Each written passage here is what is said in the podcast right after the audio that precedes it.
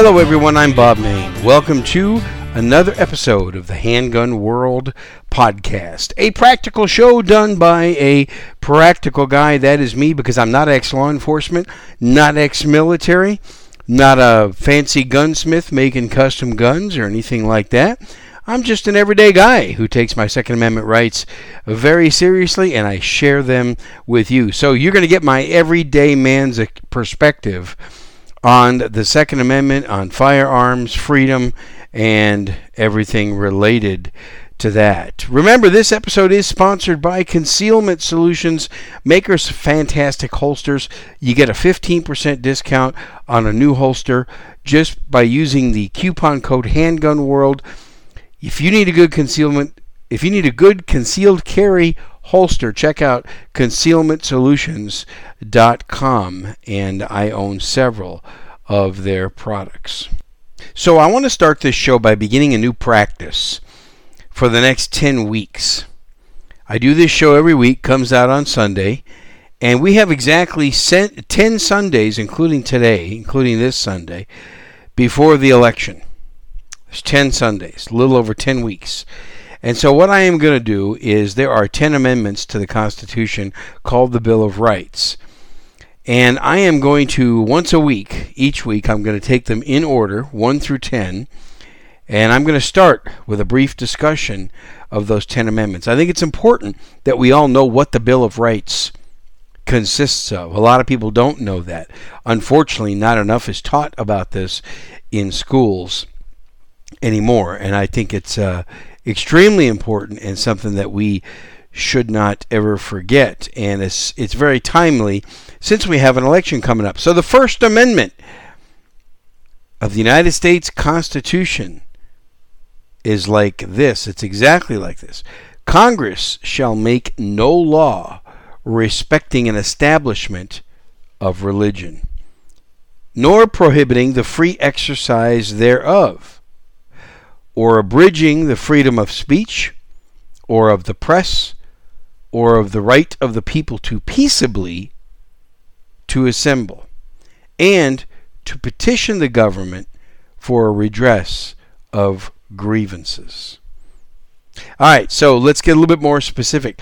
Congress shall make no law respecting an establishment of religion. You notice how the Constitution often refers to Congress, and it, and it often refers to the federal government. You see, a lot of people say, well, it's my constitutional right. And they say, well, the Constitution gives me this right to do such and such. No, you know what, folks? The Constitution does not technically give you rights.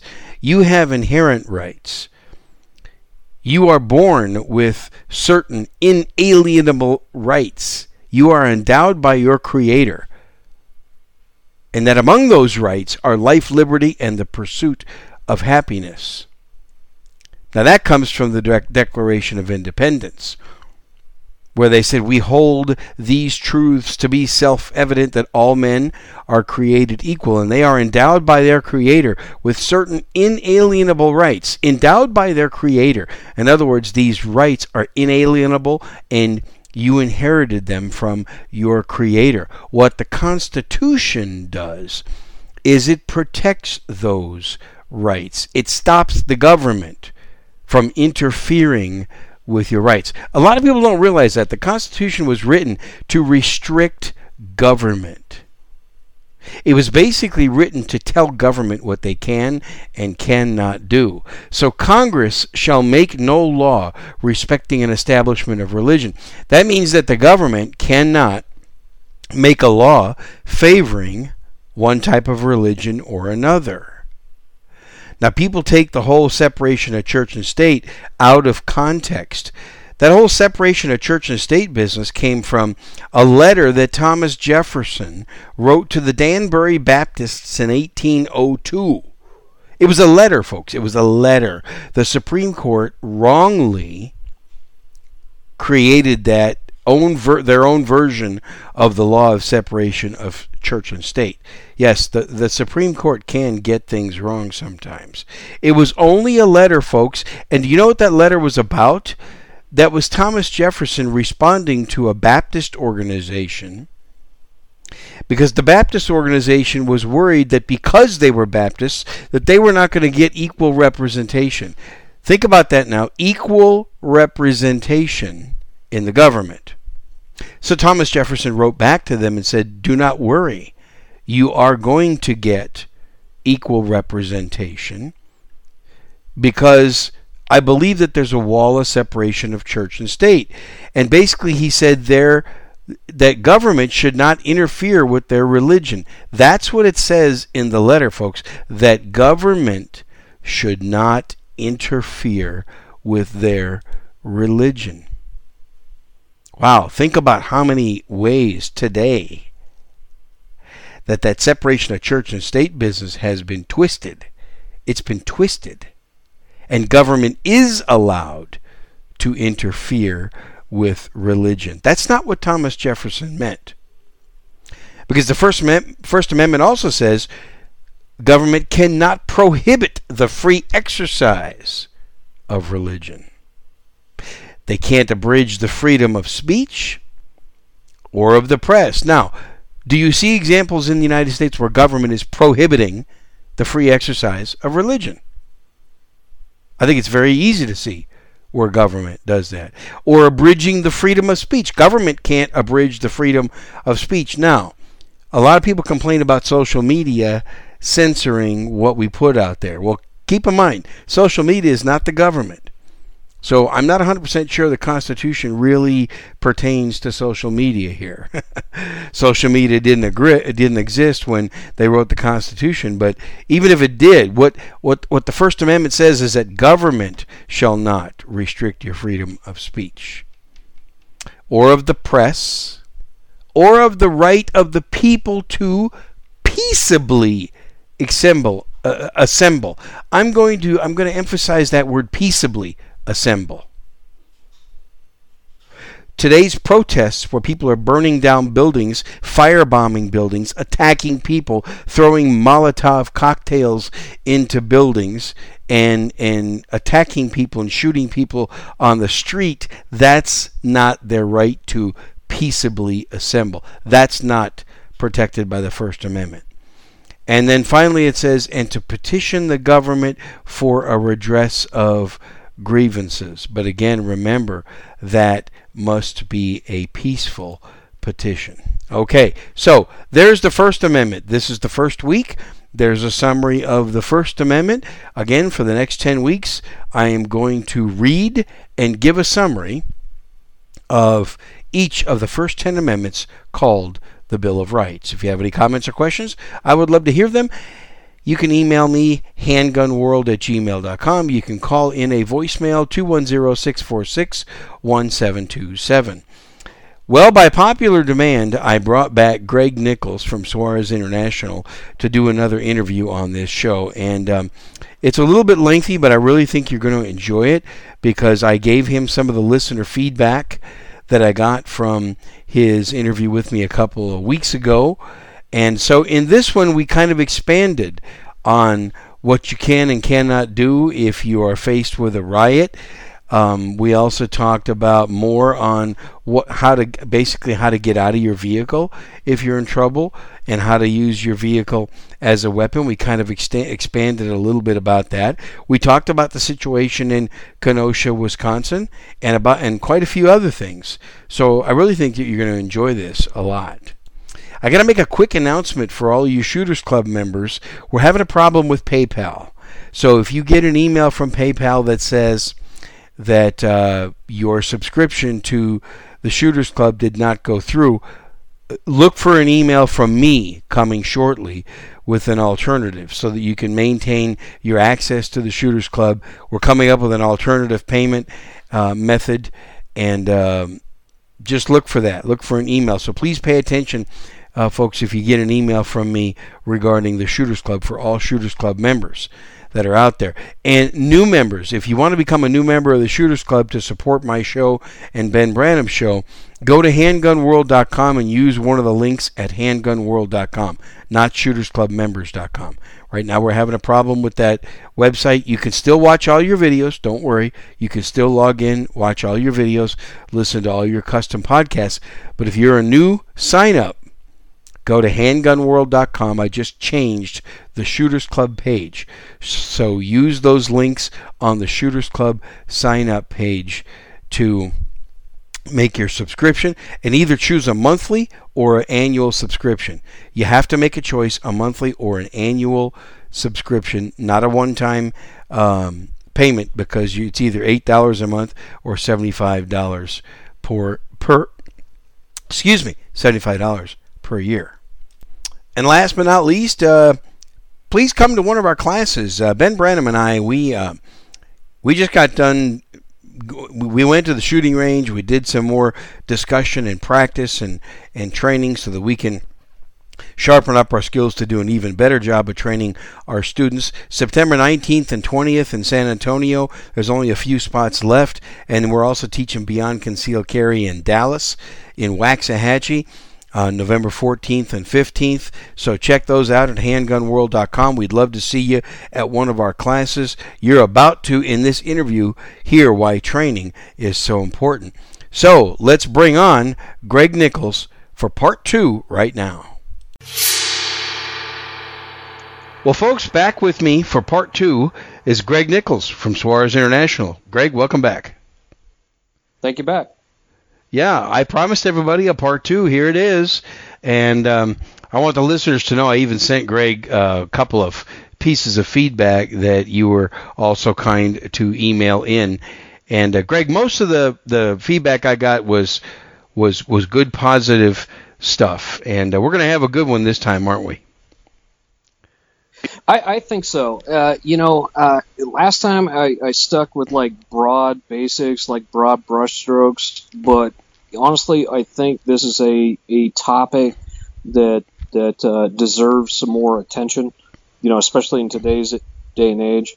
Yeah, um, it does. So I, I'm I'm excited about sharing with you. Yeah, I am too. And what I meant by my last comment that we're going to have a good one, I didn't want to make you feel like the first one was not good. It was good, but uh, we're going to continue and keep it rolling. Okay? absolutely, absolutely. Let's uh, let's do this. Let's jump into it. All right. So I sent you a couple of emails, and just feel free, go ahead and uh, and comment on some of the feedback that you got. Why don't we start about why don't we start the one that I believe came from Alan about the castle doctrine? I think I got that right. Uh, a gentleman from uh, um, Utah, I believe. Oh, uh, it was. I don't think it was. Well, yeah, okay. The gentleman from Utah. If I got his name wrong, I'm sorry. But uh, talk about that one. Yeah, gentleman from Utah. Uh, we had a couple of great uh, feedbacks and a couple of great questions, and so when I first uh, jumped into this uh, podcast, uh, I, I, was not fully prepared for everywhere we were going to go. So yeah, I, I want to address a couple. That's my fault. So the the gentleman from Utah had questions and comments about Castle State and Castle State doctrine. Uh, the very first thing I want to say is that uh, in your state, if you have not researched your I'm not a lawyer. I'm not an attorney. I'm not giving legal advice. Neither am right? I. And in your state, if you've not researched your laws and what you can and cannot do inside a, self defensive environment, uh, you're failing. You need to not only read it, but potentially reach out to somebody, an attorney. When I say somebody, an attorney that knows the law. Um, yes. Like for a hundred for a hundred dollars, you can sit down with an attorney and be like, "All right, look, tell me where I can and cannot be." And something else I want to address with that is that uh, us at Suarez International, we conduct a class, and it was very controversial called "Killing Within the Law." Mm-hmm. And yes. in that class, we discuss when you can and cannot defend yourself violently. And we discuss what to say or not say to the police.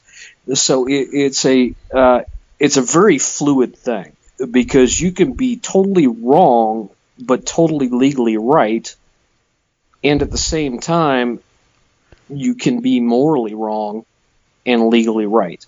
Yeah, that's that a great. sense? That makes perfect sense. That's a great point. I've always said that just because something is legal does not necessarily mean that it's the right thing to do.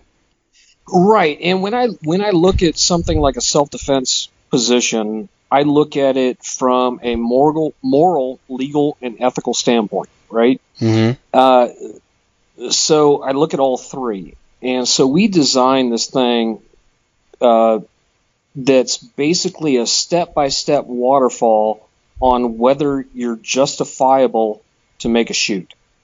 And I welcome anybody to go to the Suarez blog or Suarez International and Google uh, the uh, the um, I'm sorry, Google the what? The Castle Doctrine or the? Yeah, no, not the Castle Doctrine. The uh, the workflow. We Oh, do a okay. workflow, Okay, got it. a legal sh- workflow, and you can find that in there. And we constructed this between myself and Gabe and a detective sergeant. And so the workflow, you, you push it through that, and you can decide. You're talking So- about the class that the workflow the workflow for the Suarez International class. The, work, the workflow is a document, and the class is a two day class that talks about justification and investigation. And the, the main aspect of that is that if you're involved in a shooting, what you have to articulate so that you don't end up in jail.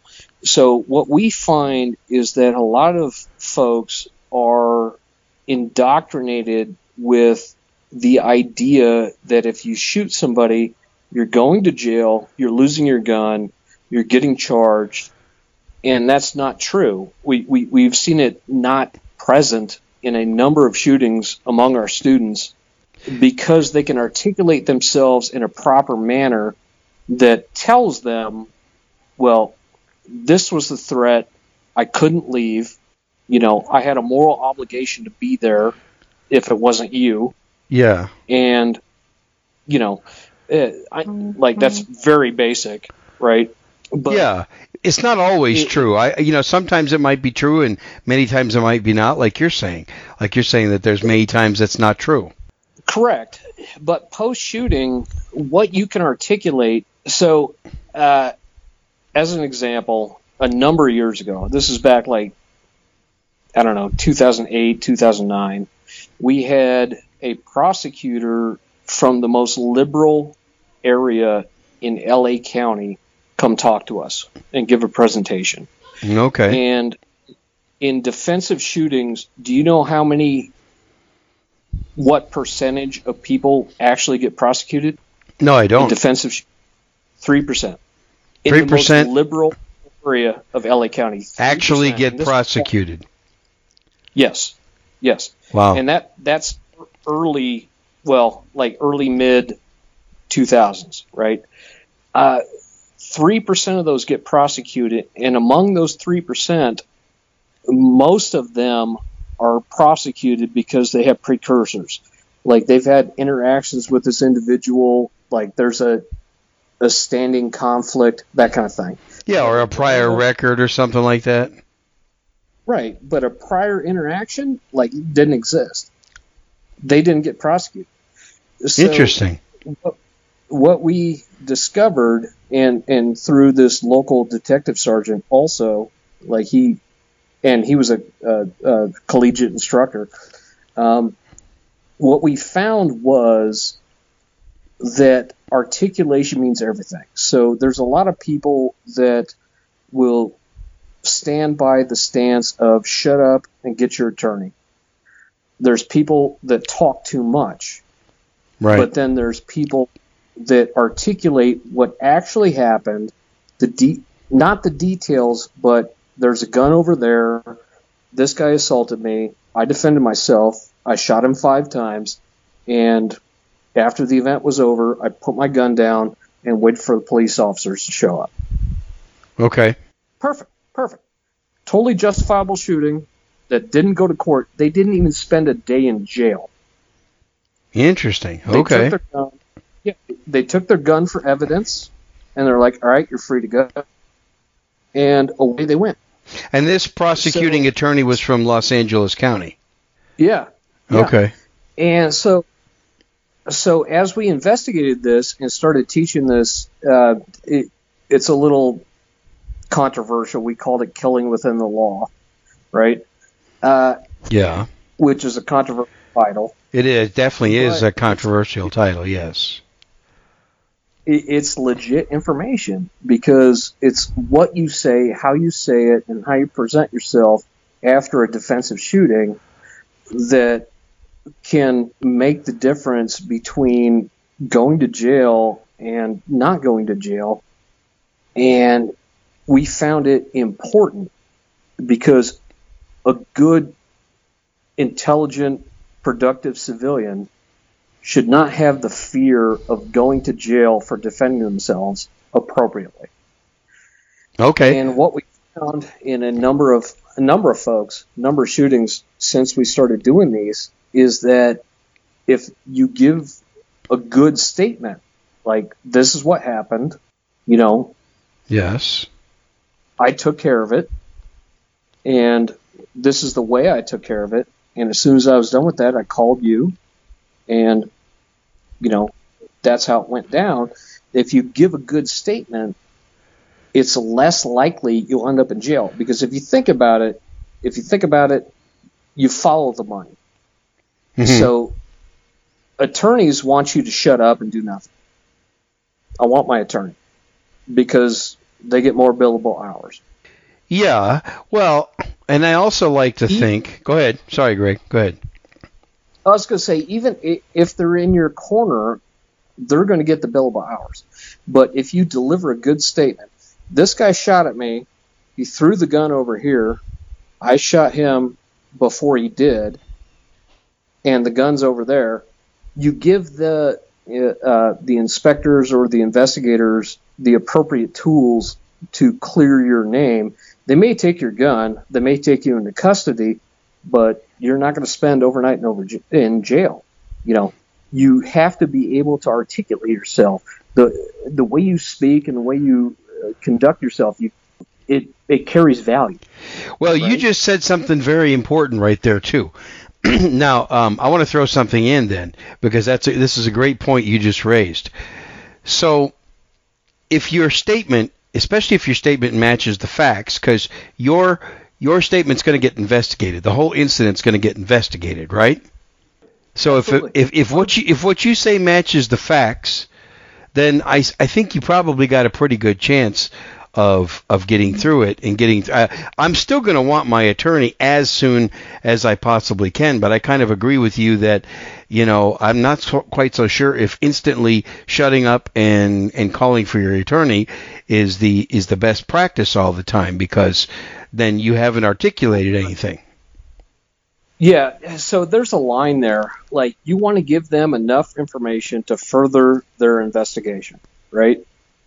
So you don't want to be combative with law enforcement officers, and you don't want to shut up. Does that make sense? Oh, and So- oh right. So so let me get you to expand on that.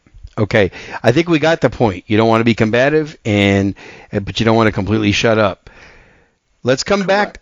Let's come back to that. But what you just said leads me into something I want to talk about. Uh, and before we get done, I want you to um, address some of the other emails. Let's go ahead and talk about Kyle Rittenhouse from. Well, he's not from my home state of Wisconsin. He was in my home state of Wisconsin. He's from Illinois. So let's talk about the 17 let's talk about the 17-year-old young man that decided to drive to Kenosha.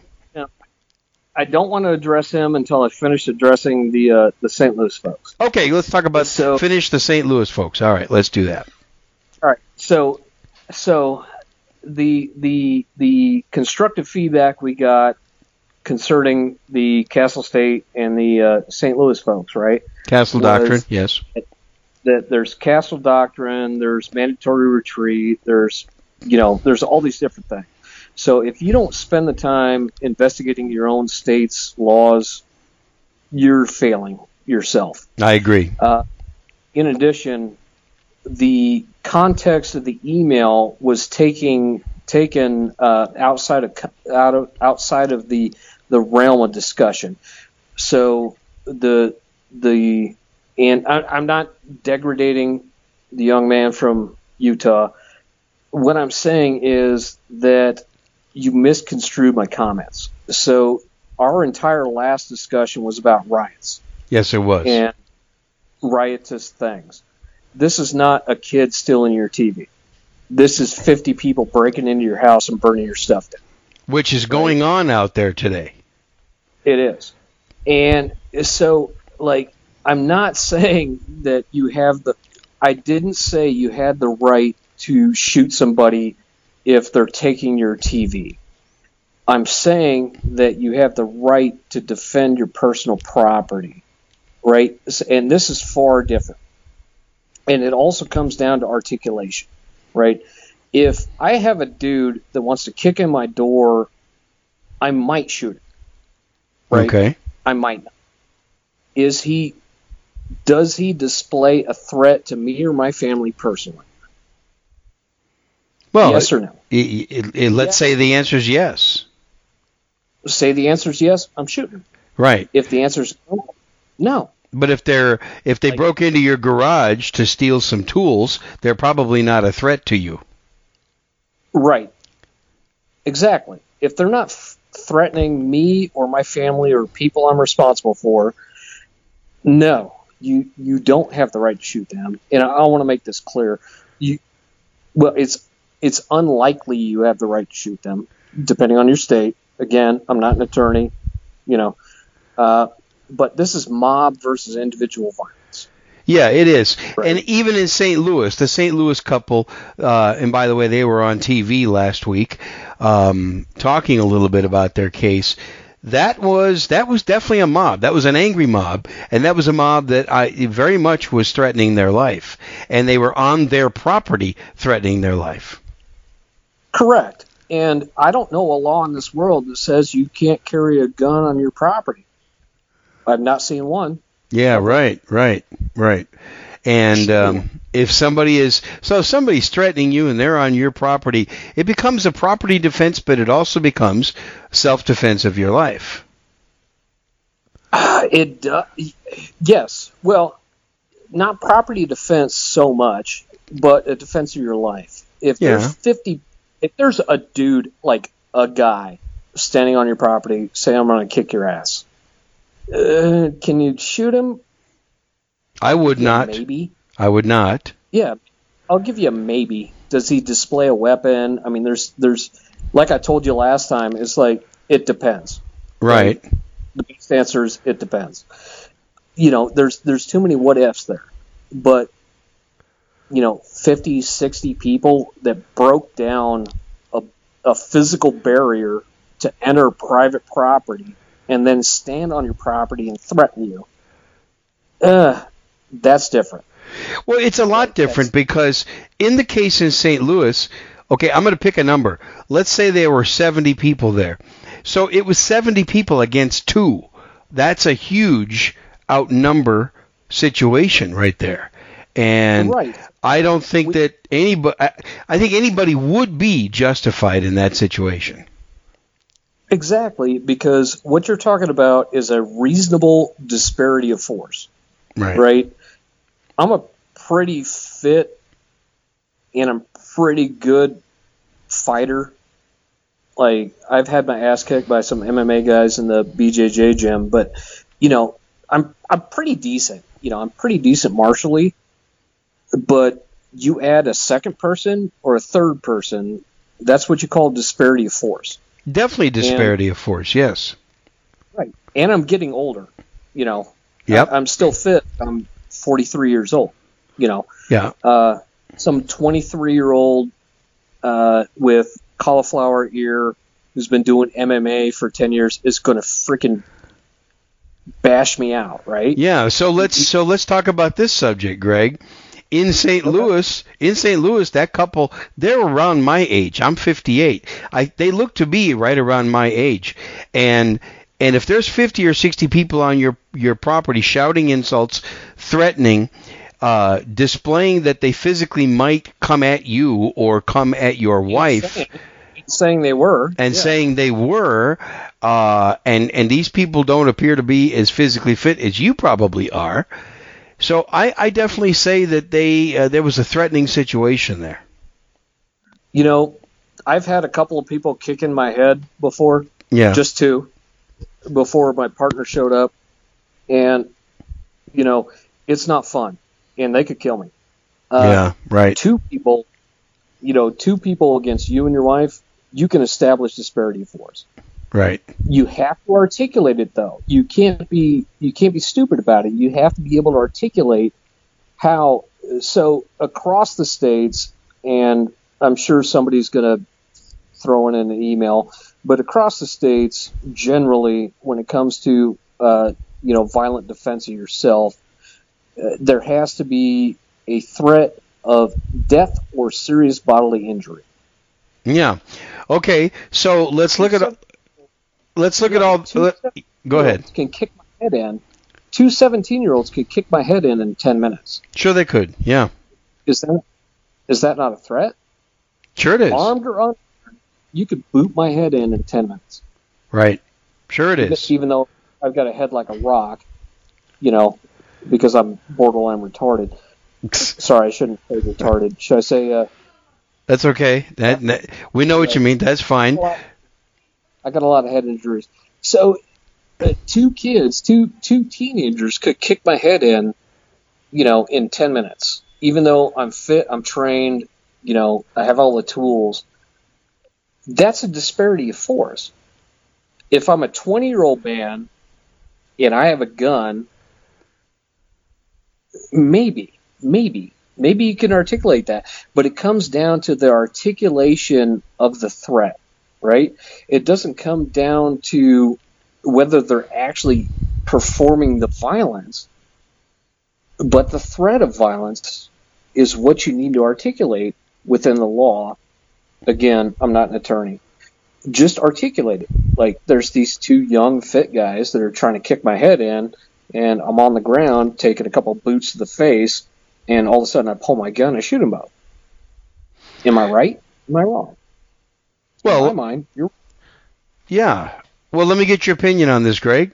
So I've always said over the years to people that listen, and that is that we we pretty much we pretty much hope that the that pulling our gun out and having to shoot somebody is the last choice that we've made, the very last choice.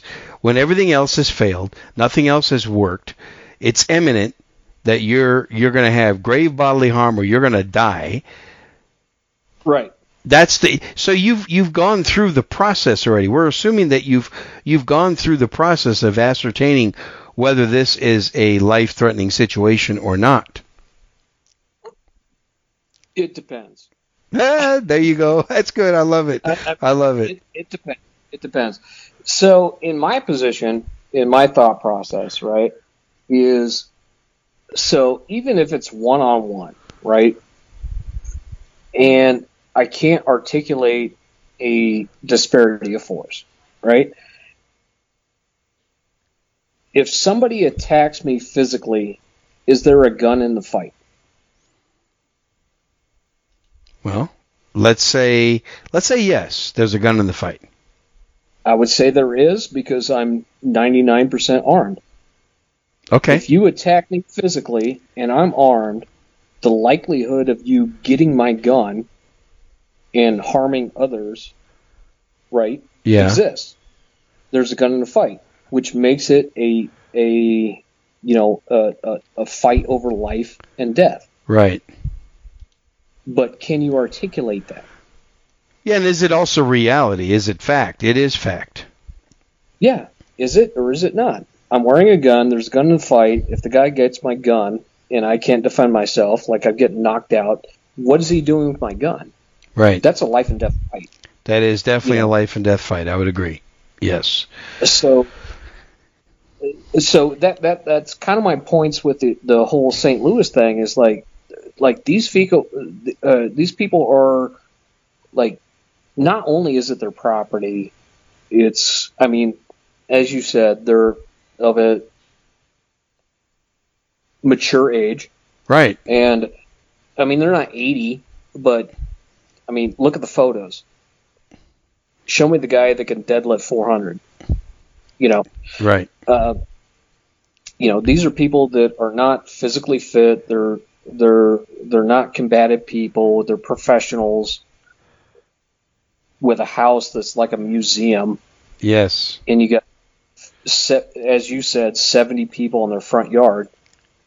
Yeah, yeah, they were completely appropriate to go out there with guns and say, "No, you're not touching my stuff." And I think that's where we got lost on that individual email was that I'm like, "This is my stuff. I I earned it. I worked for it. I spent my time on it." But it's, it's not a TV. It's not some 18 year old kid busting your window and taking your TV. Right. This is 70 people wanting to burn your house down and beat you. So that's completely different. I'm glad you brought that up too. Different. I'm glad you Yeah. brought that up because I agree. I think you were taken slightly out of context last time. It- yeah, and I, I don't mind it. You know, I, I tend to be very short and curt in my responses, even when I write, unless I write a full article. You know, uh, in my responses to things, I tend to I tend to be curt and uh, you know just like you know very short, just because nine times out of ten, I'm I'm doing my full time job and I respond on my you know my phone and I don't you know I'm not on a computer or anything where I can construct a good uh, you know good response. But uh, but uh, and I think the same thing happened with our last conversation. It's like uh, you hit me with that and I was like oh yeah, Yeah. those people. Closed you know it and it was taken out of context because the context is not an individual individual or a number of individuals. It was a mob on your front lawn that already broke. So breaking and entering doesn't mean or you know doesn't mean what it sounds like right? So they broke and entered the property which is all private. They were standing on your property and threatening your house and your home and your family So- Yeah, and if you watched, the, if anybody watched the videos, the minute that those mobsters busted into that gated community, the the minute that they, the second that they broke into the gate, they're on, they've busted into private property. They're trespassing on private property. Right. Yeah. Yeah. There's there's no public sidewalks. There's no public streets. Right. There's no public easement between the sidewalk and the street. There's literally no place that any of these people can legally stand and complain. Right. And And the and if they're unwelcome, then they're trespassing. and he notified them this is private property, Right. perfectly acceptable, right? Yep.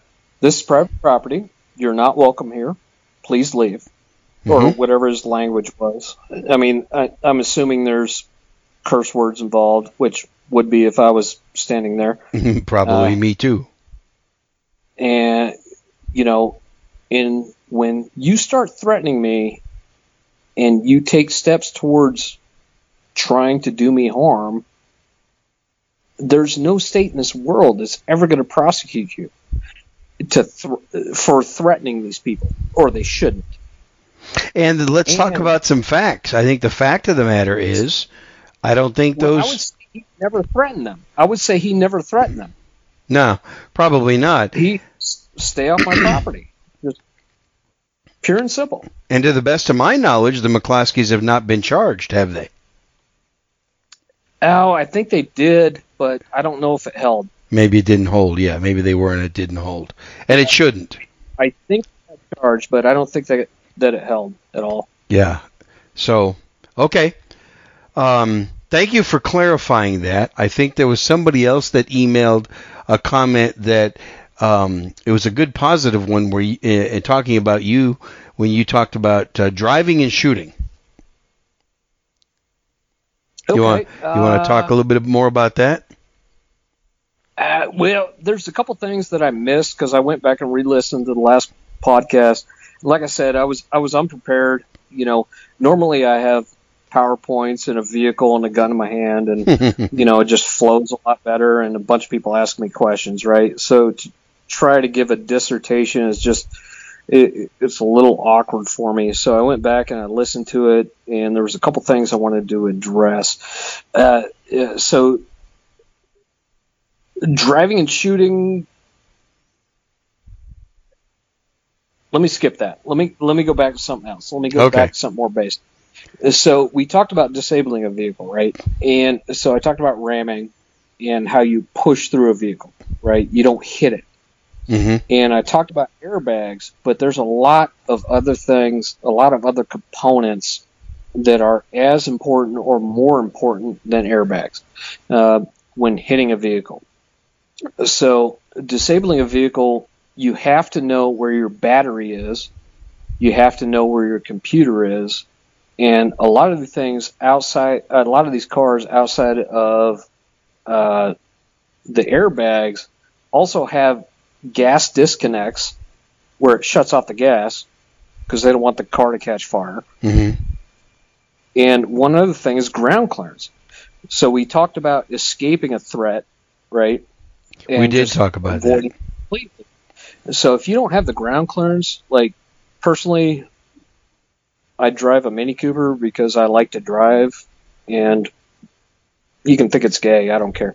And I had a Hummer, and you know I still drive a motorcycle and all that kind of stuff. So I'm still manly, but day to day I drive a Mini Cooper, and it's it's like four inches off the ground. Yeah, it's I low. can't clear. Yeah, I can't clear a curb. Like it's not going to happen. Right. So ground clearance is a thing. Not for driving over protesters or whatever, but just get on a curb, hit a sidewalk, take a side street, right? Uh, so number one, you have to think about what is your mission? Who is in your car? What are you trying to do? Right? So if my spouse, which I don't have one, is in my car suffering from some sort of debilitating injury, hmm that is a different driving style than I'm going for coffee and oh goodness, a riot shows up. You know, that's a whole different discussion. Which could also happen these days. Right, both ways. Yeah.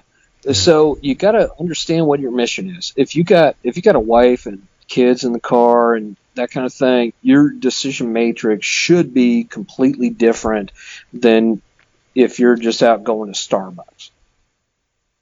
Right. Yes, and you know you brought up something interesting about what kind of vehicle you're driving because that changes what your what your reaction is going to be also, right? 100%. Yeah, 100%. Yeah. 100%. Uh, w- what I've seen, so I've watched a lot of these videos, you know, because, you know, it's my job. I, I need to know what's going on. And I've seen a lot of these, these riots and vehicle blockings and things like that. And, you know, I've seen everything from a Honda Civic to a, you know, F 350 with a horse trailer on, mm-hmm. right? And most of them get so fixated on driving through the crowd but what what if you could avoid it? Mm, yeah. Just not go. Just not go. Avoidance is 100%. Don't be the, there. The best fight, yeah, you win every fight you don't engage in, That's 100% correct. I'm glad you said that. right? So I'm a fairly aggressive person, you know, and normally I'm just like, you know, F you, I'm doing what I want. But who's there with you? You know, what's your responsibility? Um, which was actually a, a great question. Actually, let me step back. Let me go back to disabled vehicles. Uh, so not only do you have like gas cutoffs, you got your battery, you got your computer, you got ground clearance. All of these things can disable a vehicle. So why engage in that, right? So why engage in that? Don't even do it. Just leave. In, in Yep. fact, that's that's services. That's Secret Services number one thing. It's like we're out. We're leaving. You know, Mhm. leave the leave the uh, uh, what do you call them? Uh, decoy vehicles, and we're out. And we're out of here. Leave Like the scene. Yep, get out Yeah. quick. That's happened for a times. It Uh, has, yes. Well, since Gerald Ford, since Gerald Ford got rear-ended by some guy in a Ford. Uh, oh, what was that little car? Ford Anyway, got hit by a Ford, so- huh? Yeah, Ford got hit by a Ford. Uh, it was a little fender bender, and they took off. And this guy's like, "Holy crap, that's the president!" Um, but um, you can research that if you don't believe me. But uh, so yeah, so so it's all about leaving. It's all about getting out of the area. Well, you just made me think of something, Greg. You just made me think of, of Uh, Sure. something. I hope people notice every single time the president of the United States is threatened in any way, and I'm not just talking about this president. I'm talking about presidents going all the way back to probably uh, Kennedy, maybe even earlier. What is the first thing you see Secret Service do? You're exactly right. They get him the heck out of there. That's the very first thing they do. You don't see the Secret Service agents you know engaging in the fight if they don't have to you don't see them you don't see them trying to you know uh, immediately return the fight they're they're they're leaving they're getting the president away from the scene Exactly. Uh, so show me since Lincoln, when the Secret Service was created, show me one time they got in a gunfight. yeah One time. uh, Just that, one. i don't think there is is there Not one. No, Not it's not one. one. Doesn't exist. No, they they get so they get, and this is a great thing actually. When you think about your family, you get your principal out of the way. So when you're an adult man with a family, your principal is your wife and kids. mm-hmm. You know that they are the president of the United States, and it's your responsibility to make it right. right they're your principal exactly right yeah, they're your principal from a PSD standpoint. They're your principal. Like, like they're everything. And I'm not going to risk my wife, my family to drive a car through a, a, a terror threat, or drive, or start a shootout in a mob. You know, or even like the other day, there was that girl that wouldn't raise her hand at Washington D.C. Like raise a fist. Right You know what I'm talking about? Have you seen this? uh, no i haven't seen it Okay, so a bunch of these Black Lives Matter guys got in front of this lady who's sitting there having dinner with her boyfriend, screaming at her because she won't raise a fist, like to support Black Lives Matter. okay Raise your fist. Get your people out of it. right Like, what, what, what is your responsibility? What is the biggest part of your responsibility? To take care of your family or to make a political statement? Greg, let me interrupt you for just a second. Something happened. Sure. It sounds like you're on a speakerphone or something. Um, if did you go to a speakerphone? Uh, no, I've been the same thing. Oh, there we go. time. Now your sound, the sound quality is better. Okay, maybe it was just the internet. Go ahead. No worries. Uh, yeah, so in DC, uh, there was this couple sitting down just having dinner, and these BLM folks came in there screaming at these people while they're trying to have dinner, which, you know, stay classy. Um, but they're screaming at this lady, and they're like, raise your fist for Black Lives Matter. She's like, no, I'm not. They're, and they're screaming at her. She's like, no, I'm not. I don't believe in that. Me personally, I'd have my fist up in the air and be like, "Yep, I'm good. Right. Yeah, we're all good. We're brothers." Because your thinking, your thinking is you're leaving as fast as you can. Right. Yeah, I'm out. I'm leaving. You know, you know, my when it comes to my family's welfare and well-being, you know, I'll sacrifice a little ego. You know, it's just it's like, yeah, yeah, yeah, Black Lives Matter. Hey, good for you. I don't believe in it, and it's a Marxist organization. But when you're You being know, threatened and and you need to get out of there, you believe in it for that moment, right? Right, exactly.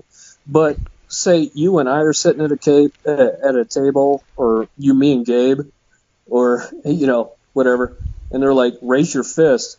Yeah, that's a whole different answer. Yeah, that's and I can I can imagine what that answer would be too. well, you yeah, you you, know Gabe and uh, you're getting to know me and, and Gabe and I are very you know simpatico. So yeah, that's that's not going to be a good answer.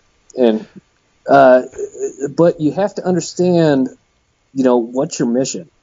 Is it your ego or is it your wife and kids? Oh, I'm glad you brought up mission. So, with your permission, I'd like to shift gears just a little bit. I, I, very much appreciate you addressing the two people that emailed in a comment. So, let's see if we can talk about the issue with uh, with Kyle in Wisconsin. Oh, I don't know if I saw that. Which, which one was that?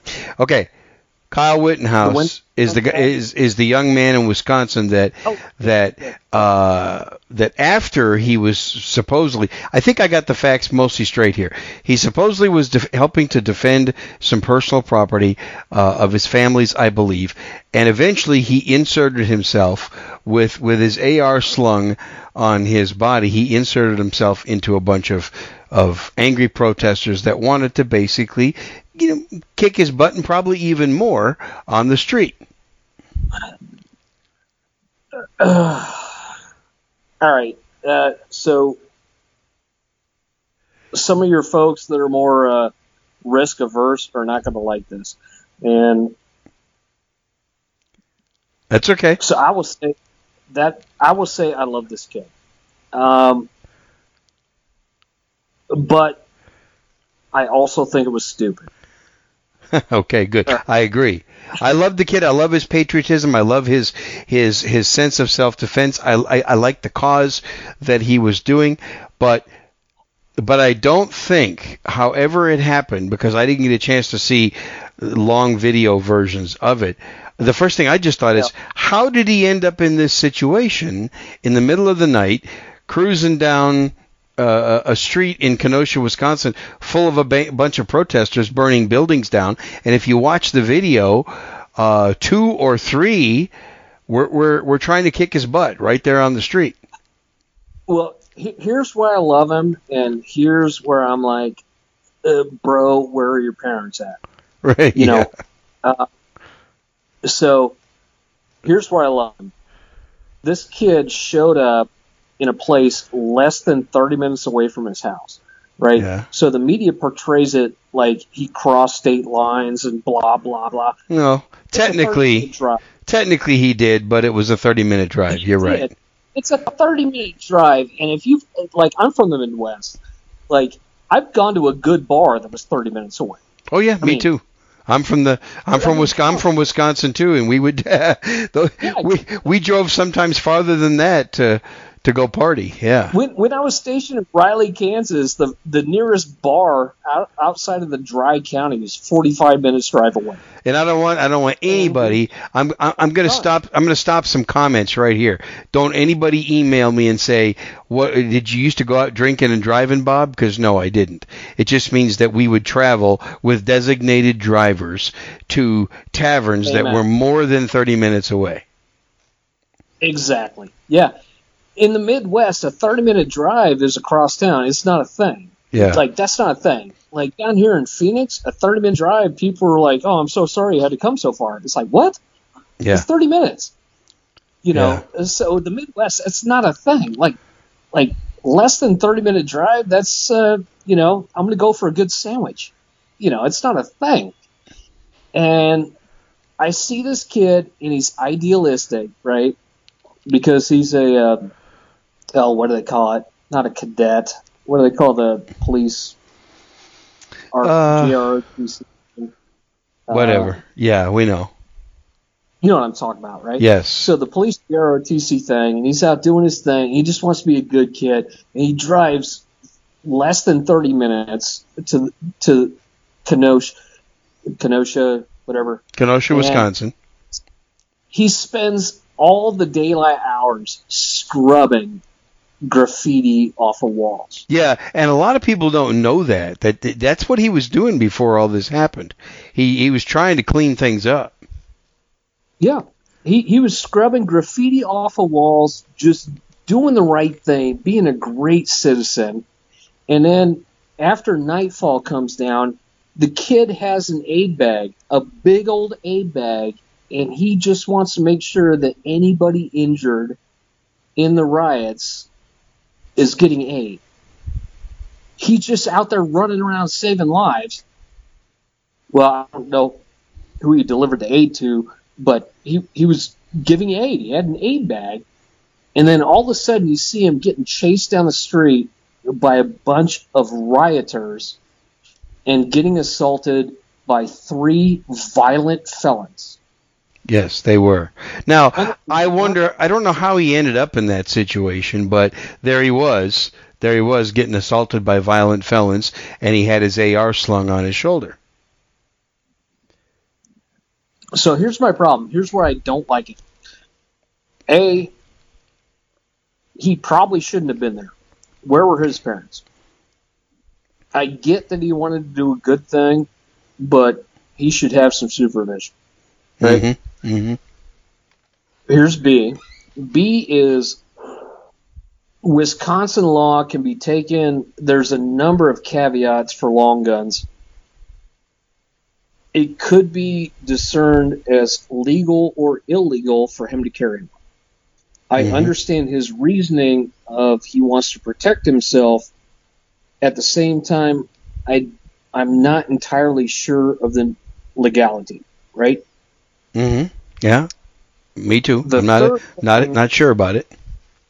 Yep. And the third thing is he was clearly violating uh, curfew in that town. Yes. So- As we look at that, what I can discern to the best of my ability is that he carried that rifle as a visual deterrent against him getting as- assaulted while rendering aid and doing good works. I'm sure that was his thinking, Greg, but it seemed like it absolutely worked against him. It seemed like he, i whether he was intentional or not, he was agitating. I don't think that was his intention, but it seemed like he was agitating those those protesters, violent protesters. I wouldn't say agitating. Um, Okay. I wouldn't say that at all. Uh, what I would say is, and not to den- denigrate the kid. I mean, like, like he's a bold kid, you know, doing his thing, trying to. Oh right yeah, thing. he is. Not to denigrate him, but he's like a five five five six doughy kid. Like he's not he's not fit. Um, he's not. He looks like bait. Well, you're right. Perhaps agitating was is I I made the wrong word choice because no, he wasn't agitating. What did you say? Maybe aggravating. Maybe aggravating. Aggravating, maybe, yes. I just don't think it's a bright idea when you got people burning down buildings. And by the way, some of those, I think one of those felons was armed, though that that were close to him. Um, Well, if you want to really look at it realistically, all three were armed because the very first one, which was the child molester, mhm, and all three were felons, by the way. mhm. Uh, the very first was a child molester was throwing Molotov cocktails at this kid while he's trying to render aid. so he's uh, he's armed. He's trying to do first aid. He's armed, and so they threw mo- this. And you, could, if you find the videos of this guy, Yeah. well, here's my thing. So, if you see the videos of this guy, he is chest bumping people. He's violating their personal space. He's threatening people. Like one good barrel punch to the face, you know, knock out an incisor. You know, just just beat him in the face. Yeah. One time, real good, drop him, done deal. But he saw this young, doughy kid, and he's like, "That's fresh meat. It's Yeah. fresh meat, and I can steal a rifle." Yeah. Right. So, you know, and then, uh, so he was throwing Molotov cocktails at this kid. The kid ran because he's trying to distance himself from from you know aggression, and he ran, and dude that threw the Molotov at him tried to attack him. Right. He shot him. Right. He tried. He Amen. tried to give the kid a headshot with uh, with his with his fist, I think, or with his arm, or something like that. And yes, Kyle shot him. And then there was another guy there at the scene. I'm pretty sure um, was armed with a handgun. Well, no, that's the third guy. The third second guy, had okay. a skateboard. Skateboard. guy had a yes. skateboard, and after uh, this kid hit the ground, and I would I would direct you to the video because he no longer has his aid bag. And if I've left my aid bag behind, I've already been attacked. hmm So I guarantee you somebody stripped that aid bag from him and took it. hmm and he's running. He's running down the street. And number two, well, no, I'm sorry. Number two was this kid that gave him a flying head kick from out of nowhere and ran off. That's right. I saw that. Yes. Yep. And then number three was the guy with the skateboard who smoked him in the side of the head with a skateboard. That's a deadly weapon. Yes. Kiss my ass. I'll shoot you too. Well, uh, Uh, if not deadly, he's. Well, yeah, it is. If he's if he's whacking you in the head with a skateboard, that's He's that's deadly. Yep. Yep, it is. Yeah, that's that is deadly. That's force. deadly force. him in the head.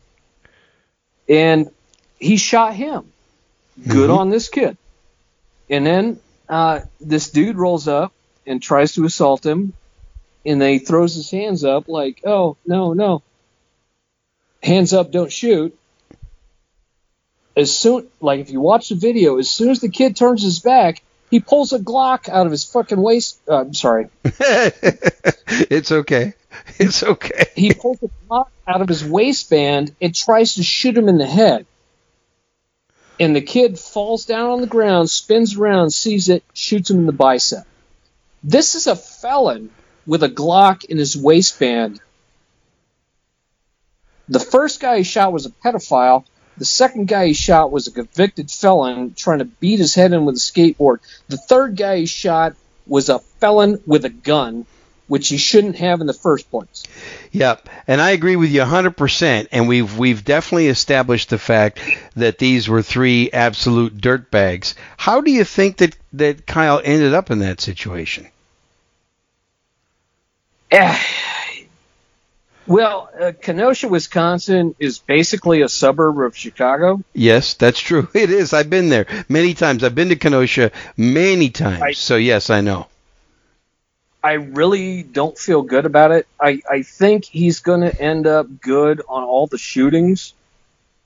I don't think he's going to end up good on the uh, violation of uh, what uh, what do you call it? Where you have to go home. Um, Violation of what? curfew. Curfew. Oh, curfew. Curfew. Yeah, yeah. And I don't think he's gonna. I, I don't think he's gonna pass on violation of curfew. I don't think he's gonna pass, eh, unless his defense attorneys can work it well. I don't think he's gonna get passed on possessing a firearm.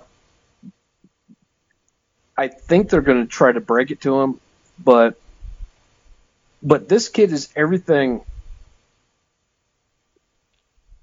This is my opinion this kid is everything America's supposed to be. He saw injustice. He saw people destroying property. He went out there and fixed it. He went out there to try to render medical aid And repair the property. and repair the property. And here's here's my main thing. This is a minor getting attacked by three large adults that were armed. Mm-hmm. Three large adults that were armed and he didn't shoot anybody else. Yeah, and and you know what? The three guys that were attacking him, I think we all know that the guys weren't just you know wanting to go up there and have words with him. They they they wanted to they they wanted to either kill or severely uh, uh, injure him. Absolutely, it was hundred percent Yeah, there, there, there's previous video of that. right. Uh, I mean, they had a preconceived notion what was going to happen. They didn't expect some 17 year old kid was going to shoot him up. You know, if, if this kid was in my unit, I would, I would I would tune him up because he dropped three guys with no collateral casualties inside a close environment while Mhm. getting his ass kicked. That's unbelievable. Animal. What an animal. yeah, yeah, give that guy some credit.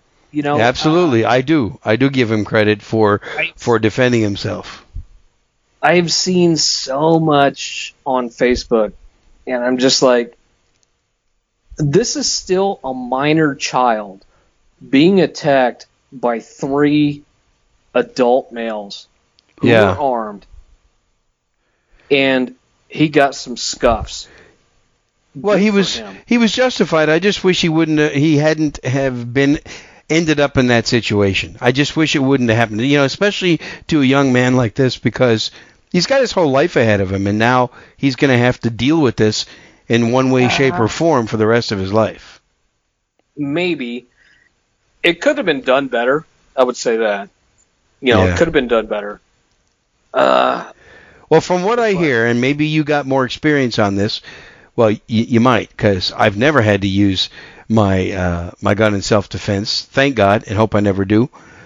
But people that I have talked to and heard from that have used their gun, and if they ended up killing somebody in self defense, emotionally they seem to have to deal with it pretty much the rest of their life. oh, I hate that. Yeah, I hate that topic. Yeah, I'm sorry. I figured you might, I really hate that. Uh, but that's where Kyle So- finds himself right now. maybe Yeah. it depends. Well, I don't want to. I don't want to take you. I don't want to take you into territory that that you don't want to talk about. I just wanted to throw that statement out there. That No, You know. 100 percent fine. yeah, Any so if you, uh, what do you call it? Uh, interviewed any direct action shooter group, Mhm. PTSD is almost zero. okay, Almost none. None whatsoever. Because that mission was their responsibility, right? And the only people that feel, oh, I shouldn't say this. Uh, let me say it a different way. When you feel PTSD over an appropriate action, is because you don't feel it was justifiable. Does that Okay. make sense? it makes sense. Yeah, I'm just saying this, Greg, and um, and I don't want to. I don't want to go down this rabbit hole too far. I'm sure, sure the I'm, I'm sure the veterans are going to freaking nail me on that one. Oh well, yeah, yeah, they will. That's okay. That's okay. Were you direct action shooter group? Nope. You came into it accidental. You were unprepared for it, and now you have PTSD. And Yeah. nine times out of ten, most of that PTSD is uh, clinical depression, which has nothing to do with your shooting environment. Sorry, That's okay. That's okay. I'm done. Um, That- That's my preach. Oh, well, and I want to wrap up in about 10 minutes, but I'm just going to say this. When I was 17, all I wanted to do is hurry up and turn 18 so I could legally go out and party with all my friends because the, the partying and drinking age at that time in Wisconsin was 18. Okay? I was not, and, and thank God I didn't have to go take my AR down the street in the middle of a, of a bunch of protesters and ended up killing two guys when I was 17 because all I wanted to do was quickly turn 18 so I could go out and party. okay. You know, uh, Uh. and I wouldn't wish it upon any. What I'm saying, my point is, I wouldn't, I wouldn't wish what happened to him on any 17 year old kid. I'm sad that it happened to him, but, uh, but he acted, he acted brilliantly. I would say it depends on his career choice. Yeah, true. you know, uh, for for somebody what just wants to go to school and uh, you know get his degree and go work for whatever, J.P. Morgan or whatever. Uh, yeah, uh, that experience is not going to help you. Um, but it's n- But I think his direction in life is he wants to do something other than just go sit behind a desk and, and push paper. Right. So you you only get debilitized by an event like that if your head is not in the right space. Right. Does that make sense? Absolutely. I don't know. So if if you're fully aware, oh, that's bad. No, that's a bad comment because I don't want to speak to his uh, uh, thought process. But if you're fully aware, all right. So let me preface this. This kid is like six months younger than when I got handed a rifle in the United States Army and told to go kill people. Yeah. Right? Oh yeah. I mean, realistically. And if your headspace is right, it's not going to be a problem. If your headspace is wrong, it's going to be a problem. Let me give you an example. That's a good point. Uh, so I got a friend, I got a friend of mine, a beautiful human being, like just a great, great man, and a fantastic shooter. He was he was a master class shooter. Uh, great guy. He was sergeant of my police department uh, in my hometown. Just just a fantastic dude, right? And he loved to shoot. You know, he's an exceptional shooter, super nice guy. Took care of all the kids. You know, all of us kids, and just a fantastic individual. And then he got into a kind of a crappy shooting.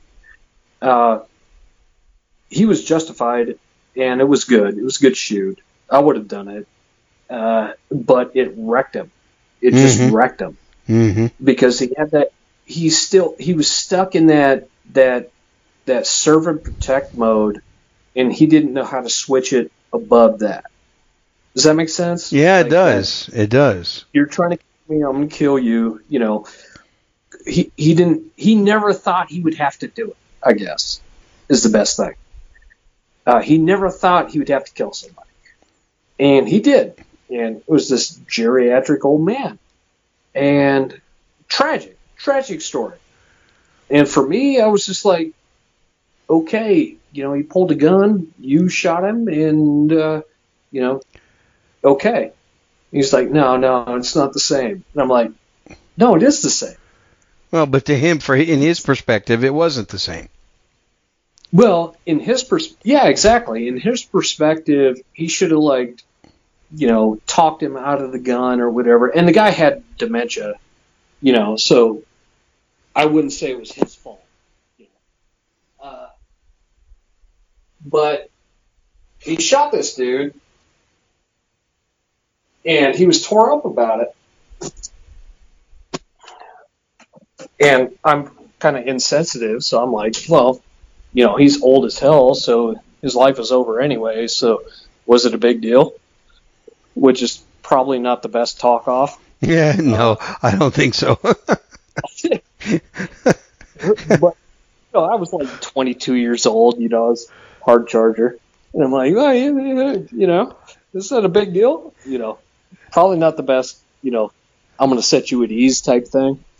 Uh, but you know, it ruined him. Like he retired, you know, and got out, and you know, when when when I talk to people, oh, ugh, hope we have time for this. Actually, it made me think of something. okay. Uh, Yeah, quickly. so when I talk to people, I'm like, I'm like, yeah, just just make the decision. You know, you'll you'll feel it, you'll know it, you know, and just do it. So the one thing you asked me about most uh, during the last conversation was Uh-huh. evacuating a vehicle with your wife and child, Yes, I rem- I did ask you that. and that's extraordinarily important. And I didn't address it. At all. Okay, let's do that. Uh, uh, can we do that? We have time. yes, we do. Okay. So evacuating your child, and so I talked about initially the positioning of the vehicle and how to exit the vehicle, right? I didn't talk about how to manage that after you're done. So the so the biggest thing is you don't want to castle up in your vehicle, right? You don't want to bunker up in your vehicle because you have flanks, right? Mhm, And a vehicle's not that right? So I talked about positioning the vehicle to defend yourself, getting your people out, like crawling over the center console and just, you know, leaving. So it depends on and this is one I really wanted to address because I have a, a daughter, is like your if your wife cannot manage your daughter, you're going to have to manage both. Mm-hmm. Which is awkward.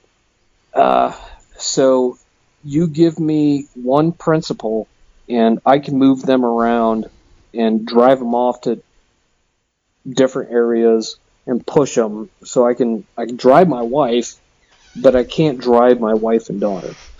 So you have to educate your spouse to manage the children. Okay. I know it's. I know it's sexist, but if your wife is not a shooter, she has to manage the children, Right. and they leave before you. So, from a car, if you're exiting the vehicle, they leave before you. You do your work. So it's not like uh, for those with uh, military background, you can't you can't bound. You can't bound because your your spouse and child are not returning fire. So you don't have that kind of time. You have to buy them the time to seek cover until you can leave. Yeah, that's such a great point. And I wonder how many people have never thought this through. Oh, for sure. Nobody has. No. No, everybody everybody does that uh, uh, I don't know, whatever video game type. Leaving my car and it's by by myself. What do you have kids? Do you have a wife? That's not game plan. No. It's like, well, how do you do that? You know, what's? I mean, I mean, it's little things. It's little things that you know accumulate into other things. Well, no So- plan is not a plan. Well, any plan doesn't survive the first contact. Right. So, Uh, but you have to have a plan. So, if you have a tornado in your area, where do they go? yeah. I meant to do? I meant to say no plan is not a good strategy. That's what I meant to say. Right. So, you know, there's there's little things. It's like gentleman wise, the man should walk on the vehicle side of the curb, right? In case a vehicle shoots over a horse and kills the man and not the woman, right? Mhm. So that's chivalry. In my mind, you walk on my non-gun side, no matter where we are. Okay. So I'm right-handed. So my girlfriend always walks on the right side. My ex-wife used to always walk on the right side. And the understand with with my ex-wife, the understanding was if I push you away, leave me alone. Don't hug me. Don't you know? Don't grab me. Don't nothing. If I push you away, There's No, a good reason for it.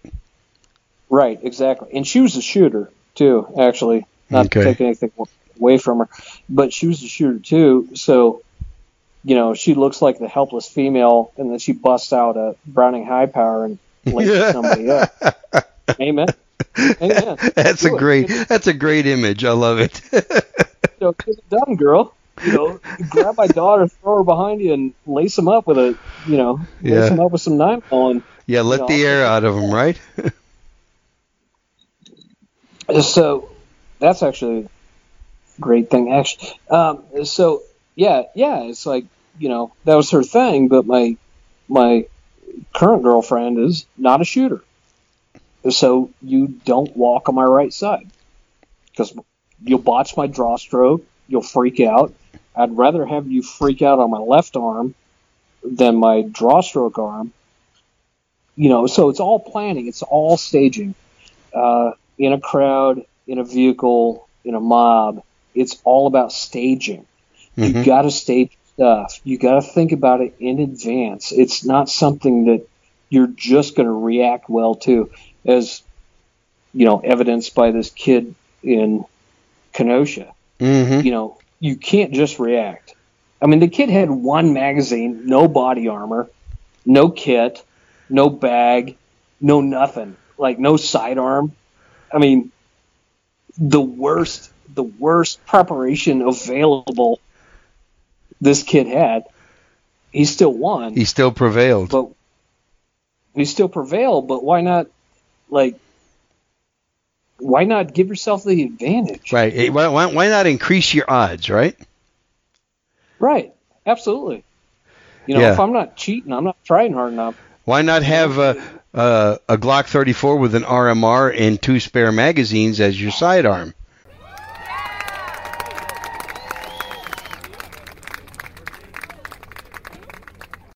Thank you very much, Greg Nichols. Um, I really enjoyed this, and uh, there might be a part three in a few weeks, but I think this was important. This part two. Uh, once again, Greg, thank you so much for g- donating your time. As I always say, time is not a renewable asset, and so um, let's make it worth Greg's time to come and donate his time to do this interview. Uh, check out his classes over at SuarezInternational.com, and you might want to become a member of the of the forum Warrior Talk at SuarezInternational.com as well. Again, you got any more feedback?